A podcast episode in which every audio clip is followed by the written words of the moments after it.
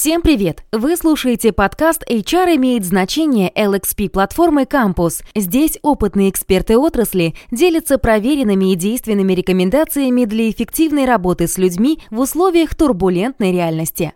В студии его ведущая Надежда Макова, издатель медиа теории и практики и основатель платформы Campus, и наш сегодняшний гость Вера Машкова, GCPO в компании Splat Global. Вера, как вы считаете, HR имеет значение? Конечно, HR имеет значение, особенно сегодня и сегодняшнее время, потому что ну, что нужно для того, чтобы добиться той или иной цели? И самое основное и самое сложное, где найти правильных людей, которые могут делать бизнес. Если вы помните, когда я первый раз с вами встретилась, я сказала, я верю в вашу команду, я верю в вас, потому что у вас прекрасная команда. С такой командой вы можете сделать все, поэтому мы с вами сотрудничаем. И HR – это та функция, которая помогает управлять, наверное, самым неуправляемым ресурсом компании, который называется люди. Первое – это э, на самом деле, где их найти, по большому счету, да, как их развивать и как их удержать, для того, чтобы самый дорогой ресурс компании, который есть, он действительно был эффективным. К сожалению, есть очень большое количество компаний, мы сейчас про российский рынок uh-huh. говорим, где HR воспринимается как такая функция обслуживающая. Как донести свою, как аргументировать свою ценность? Первое – это заручиться э, доверием. Второе – быть профессионалом для себя. И третье – это время. К сожалению, в HR э, очень сложно, несмотря, очень сложно показать результат. Тот return of который виден через достаточно длительный промежуток времени. Мы не меняем процесс, мы меняем как люди, э, как думают люди, или как они, какое поведение они демонстрируют. Да, мы меняем, мы меняем, извините, на английском скажу, тот mindset, который у человека был. И эти изменения, они, они титанические, эти изменения всегда требуют времени. Менеджмент компании увидит результат изменяющегося, изменяющегося процесса рекрутмента, ну реально в самом простом процессе это рекрутмент где-то через полтора года. А если мы говорим о корпоративной культуре, о развитии тех или иных знаний и навыков, то здесь период гораздо больше. Здесь уже не полтора года, здесь уже два года. И, естественно, в сегодняшнее время, а, когда, когда мы уже считаем не днями, не годами, а минутами и часами, нам очень сложно донести до акционеров компании, что это игра в долгосрочную. И здесь, поэтому на первое место я поставила такое слово, как доверие. Очень важно, чтобы чару доверяли. Поэтому здесь нужно строить действительно партнерские отношения, доверительные отношения, что от вас не ожидают 7-минутных результатов. И э, вот этот момент, он очень важен, именно как раз такой профессионализм, уверенность, профессионализм, то, что мы делаем и почему мы это делаем, и умение донести до владельцев компании о том, что нужно дать время. Вот эти изменения, они должны произойти. Они должны произойти на уровне процесса, на уровне, на, на уровне организации, на уровне каждого конкретно человека. А через какие метрики HR э, могут э, вот, ну, подчеркивать и как-то свою значимость именно оцифровывать? Понятно, что он долгосрочный, этот результат, но все равно вот какие ставить э, измерители э, деятельности HR? -ов? А, на самом деле вопрос достаточно сложный, а, признаюсь. И этим вопросом занимаюсь, наверное, последние пять лет. И вот даже мое последнее образование в а, Штатах, где я проучилась полтора года в Уортоне, как раз был, как раз был связан с данными в HR, именно с большими данными в HR. И больше, наверное, с такой предсказательной, предсказательным HR, Predictive HR Analytics. По сути, полтора года я этому училась. Первое – это качественные, второе – это количественные показатели. А, качественные показатели здесь мы действительно ничего нового не придумаем. Это organizational health, это employee engagement, это действительно а, показатели как и а, качество процессов, так и обратной, обратной связи со стороны сотрудников. Но и так практически метрики, те метрики, о которых мы говорим о процессе. Потому что в конечном счете процесс приводит к результатам. Поэтому, с одной стороны, мы показываем процессные KPI, а с другой стороны, мы смотрим качественные KPI на уровень восприятия сотрудников, сотрудников на уровне изменения, а, тех изменений, которые происходят в организации. Это в основном опросы, глубинные интервью или ну, те инструменты, которые сейчас уже есть, и они уже доступны, а, они уже доступны с точки зрения тех или иных программных обеспечений. Тренд по employee engagement идет то, что мы смотрим на это в короткой перспективе или даже на перспективе каждого конкретного рабочего дня. В новом мире ситуация так меняется, что мы, мы, мы должны искать те инструменты, которые могут, первое, показать нам наверное, предпосылки, или чтобы мы смотрели на шаг вперед. А второе, смотреть это действительно в гораздо коротком промежутке времени. Промежутки должны быть год. Это, ну, как бы, коллеги, не тратьте времени, смотрите. Mm. Вы сказали, что три главные вещи э, ценности и значения HR э, команды — это привлечение, развития и удержания людей. Вот что по привлечению, на ваш взгляд, вот что происходит в частности вот в России, и что HR могут предпринять очень конкретного, да, чтобы вот эту вот эм, борьбу за таланты э, как-то себе э, обеспечить там хорошее место? На самом деле борьба за таланты в привлечении, сколько я себя помню, за последние 30 лет, это всегда была, ну, наверное, самый ход-топик.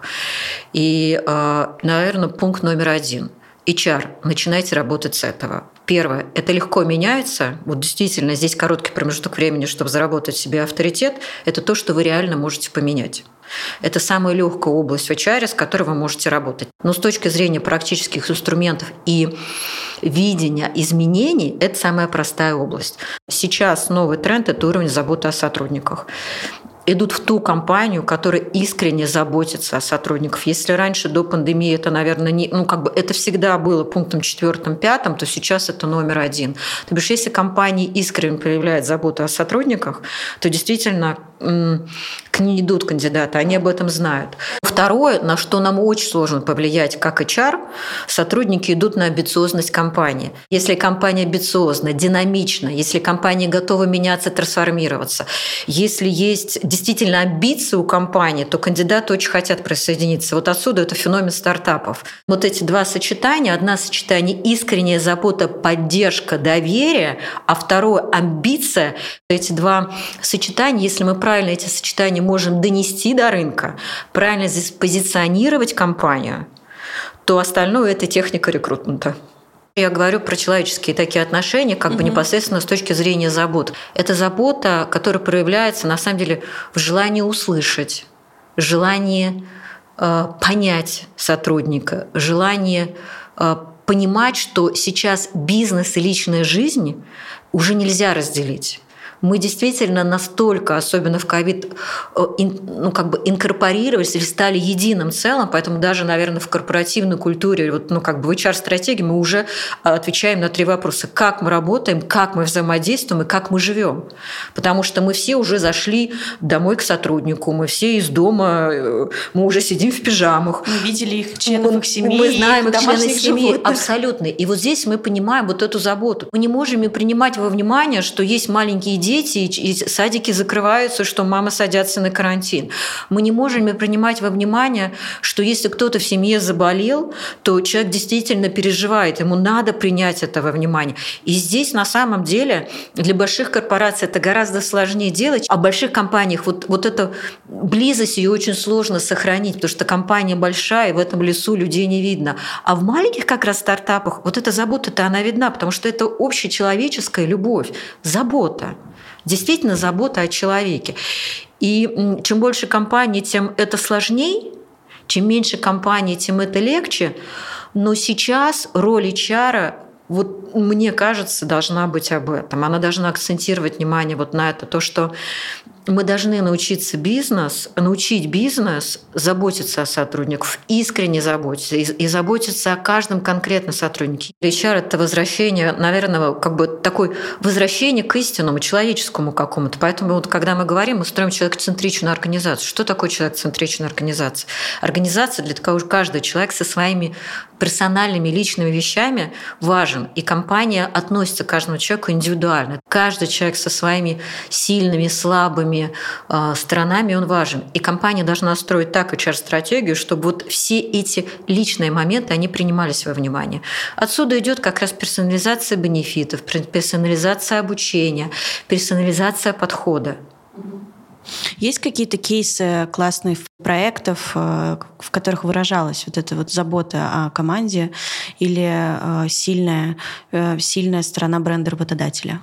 Наверное, проведу наш кейс. Мы запустили программу э, благополучия и поддержки сотрудников. У каждого человека есть следующая поддержка. У него есть психолог, у его семьи есть психолог, У него есть финансовая поддержка, то бишь у него есть финансовый консультант. Если у него возникли какие-то вопросы, связанные там, с банками, э, с кредитами, то сейчас мы у всех есть кредит, или есть какой-то вопрос, связанный как бы с финансовым благополучием, он может обратиться, у него есть юрист. И третье – это в классическом понимании, это здоровый образ жизни, потому что здесь тоже нужны консультации. Каждого человек индивидуален, есть постковидный синдром. Мы долго готовились к этому проекту. Практически это проект, подготовка к этому проекту у меня заняло 6 месяцев. Mm-hmm. Мы вместе с брокером проанализировали весь рынок, проанализировали всю мировую практику, что существует в мире. Мы посмотрели все, что существует в России, а, провели детальный тендерборд и выбрали себе того провайдера. И сейчас у нас пилот на 500 человек. Угу. На какие показатели, ну вот этот пилот или дальше, когда будет результат, на какие показатели компании э, должен этот проект повлиять? Первое – это penetration, а именно penetration пользуется, какое количество сотрудников пользуются с точки зрения данного количества сервиса, какой обратную связь дают наши сотрудники. Это глубинное интервью, которое мы потом с ними будем проводить. Это первое, вот с точки зрения качественного такого момента. И, и а, второе, мы делаем действительно employee engagement. А, на сегодняшний день наши результаты employee engagement как раз показывают показывают, что сотрудники очень страдают как раз от внешних факторов, о том, что нету поддержки. И если мы будем надеяться, что эта программа поможет нам, то что сотрудник будет чувствовать себя более, счастлив, как бы более счастливым. Угу. Супер, с содержанием разобрались. Очень классный проект. Спасибо большое. Я уверена, что все попросят потом контакты этой организации. А, поделитесь а, результатами, когда, если будете довольны ими. А по поводу развития, конечно же, а, хочу я поговорить. Знаете, что какую хочу сразу с какой фразы начать? Вот вы приходите, например, к собственнику, говорите, смотрите, вот у нас такой новый проект, обучение, там, софты, вот доказательства, там, вот KPI. И он такой, вообще-то мы им платим, чтобы они работали. Вот что ему ответить? На самом деле приходить надо немножечко как бы уходя вдаль. Нужно сначала подготовить почву для этого разговора, а потом приходить с какими-то проектами. Мир так быстро меняется, что, э, что те знания и навыки, которыми обладают даже самые лучшие сотрудники нашей компании, сегодня они уже устарели. Они просто устарели. Э, так быстро меняются э, требования рынка, что мы должны проактивно или каждый, наверное, человек, который сейчас работает, должен проактивно задуматься, а как он эти знания обновляет, для того, чтобы завтра быть востребованным на рынке. Надо сначала это донести до работодателя, что мы никогда не успеем за этой гонкой, поэтому мы должны построить такую организацию или создать такие условия для сотрудников, первое, чтобы они это понимали, они искренне это понимали. И для того, чтобы они хотели быть востребованными на рынке или быть такими же успешными, как они есть сейчас, сами обновляли эти знания. А наша задача – предоставить им эту возможность. Вот когда вот это будет понято на уровне сотрудника, на уровне владельца, на уровне руководства компании, тогда со всеми инициативами можно приходить. Обучение сотрудника, развитие сотрудника – это ответственность сотрудника или работодателя? Человека нельзя научить, он только может научиться сам. Да, поэтому э, я бы, наверное, сказала, что это ответственность и сотрудника, ответственность работодателя, ответственность сотрудника, понимание, что его знания устаревают, поэтому если он не бежит вперед, то он остается позади, а ответственность работодателя понимать то, что если работодатель не будет в это вкладываться, то каких бы хороших сотрудников он не нанял сегодня, завтра их знания уже устареют. Он просто не будет успевать за прогрессом. Поэтому компания вынуждена сейчас, и это на самом деле основное, то, что должна делать компания, как раз выстроить такую систему, которая даст компании гарантию о том, что знания и навыка сотрудников сегодня отвечают вызовам завтрашнего дня. И если этого не будет если вот, вот эта парадигма, она не будет понята не владельцами, не а, сотрудниками, мы ничего не сможем сделать. Все, что я знаю сегодня, завтра это уже никому не нужно будет. Почему, когда наступает кризис, первый э, бюджет, который отрезают, это бюджет на обучение? Ну, вот эту ошибку, которую мы всегда делаем, мы же вообще люди любим делать, повторяться и делать глупые вещи. Мы любим наступать на те же самые грабли. Я думаю, что все искренне это понимают, но все равно это режут. Я уверена, что все искренне понимают, что именно этот бюджет трогать не нужно. А, есть такие э, когнитивные искажения. Да? Вот мы любим делать э, те вещи, которые не нужно делать. Да? Мы знаем, что вот этого не надо, но мы продолжаем это делать. Но, к сожалению, это так. Это Хороший ответ на вопрос. Как, какую инструкцию дать, с чего начать, как строить культуру непрерывного развития? Платформу построить которая даст возможность, первое, донесет и укрепит вот на уровне компании и на уровне сотрудника, что что ты знаешь сейчас, завтра уже никому не нужно. А платформа позволит мне вот эти скиллы туда накладывать, чтобы сотрудник сам имел доступ к навыкам будущего. Я не верю вот в эти длинные масштабные обучения. Я верю в то, что человек может учиться только сам. Я верю в то, что это должен быть каждый день по 15 минут. Эти три основные ценности, которые, которые я пытаюсь сейчас ну, как бы культивировать, что учиться надо каждый день по 15 минут и навыкам будущего. Все остальное бесполезно. Что с ними делать, если они не хотят учиться? Как бы никто не хочет учиться. Мозг какое ленивое создание. Он сохраняет энергию, поэтому, ну, как бы вы прекрасно понимаете, он не хочет учиться. До какого-то определенного возраста, там, до 20-23, ну, просто мозг привык, что ему надо впитывать, впитывать, впитывать, то, что есть детский сад, школа, потом высшее учебное заведение, а дальше мозг, э, ну, как бы расслабляется, мы перестаем учиться, и вот его, наверное, опять вот в, как бы закрутить или вот завертеть этот маховик достаточно проблематично. Я верю в теорию как бы маленьких шагов, в теорию 15-минутного обучения, в теорию микролернинга, потому что именно как раз вот этими шагами мы можем опять запустить вот этот меховик, и это не будет напряжно для мозга, что он будет тратить большое количество энергии, а с другой стороны мы сохраним вот эту пластичность, которую действительно мы теряем. Поэтому, когда мы говорим о культуре постоянного обучения, мы с вами смотрим гораздо широко. Это не обязательно то, что нужно в работе, это может быть абсолютно другое. Мы когда в марафоне говорили, а давайте еще вот про это говорим, а давайте посмотрим о искусстве, давайте посмотрим о кулинарии, а давайте вот это, вот это. Что неважно, где ты найдешь вот это, главное, что ты запустил эту нейронную связь. Мозг начинает голодать, ему хочется еще, еще, еще. Это то же самое, что со спортом. Это то же самое, что вот, ну, как бы с любым, наверное, вот э, хобби, каким-то интересом, да, ты начинаешь с маленького, а потом тебе хочется все больше, больше и больше, и тогда мозг начинает вот захватывать все больше и больше как бы горизонты, и все больше расширять вот эту возможность, гибкость ума, когда тебе интересно и это, и это. Индекс э, приятия этой информации, усвоения информации, он растет, и применение этой информации на практике, он растет. Какими навыками должен обладать HR современный, чтобы быть успешным? Какие навыки в себе прокачивать HR? Самый основной навык — быть убедительным. Уметь донести э, лаконично до руководителя компании вот эти основные ценности. Как я сказала, их сложно донести, их сложно померить, их надо донести. И найти эти правильные слова, достучаться не только до разума, а еще до сердца — очень сложно. Поэтому надо строить доверие, надо уметь лаконично говорить, надо уметь это говорить коротко, надо уметь э, говорить на их языке для того, чтобы быть услышанным. Услышанной, услышанным. А как сложилось, что вы стали HR? А, но на самом деле, начала я свою карьеру в HR с 97 года. Еще мало, наверное, людей, которые в HR пришли в 97 году, когда еще не было такого понятия, как human resources. Но я в отдел кадров так и не попала. На самом деле, э, я по образованию все-таки математик-финансист. К HR не имела ничего общего. А, но мой первый, наверное, моя первая практика, училась я в Великобритании, она была в British Telecom. А, и British Telecom я столкнулась с первым проектом, а, работала вместе с генеральным директором, благо говорила на английском, а, которому пришлось интервьюировать людей. Но никто тогда не знал, что такое интервьюировать людей в России, вообще не понимали, что такое резюме, вообще что такое прийти на интервью.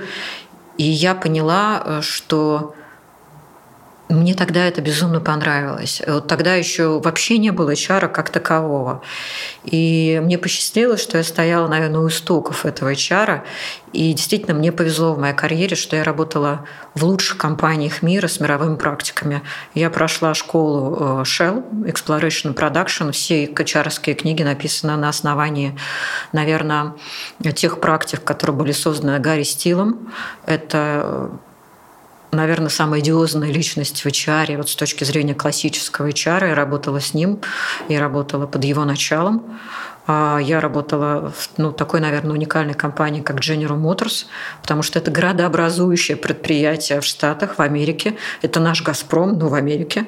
Поэтому, естественно, работая в этой компании, у меня был доступ к мировым практикам, к масштабу этой компании, при том, что ну, мы прекрасно знаем, что и General Motors, и Ford, они создали очень много практик в HR.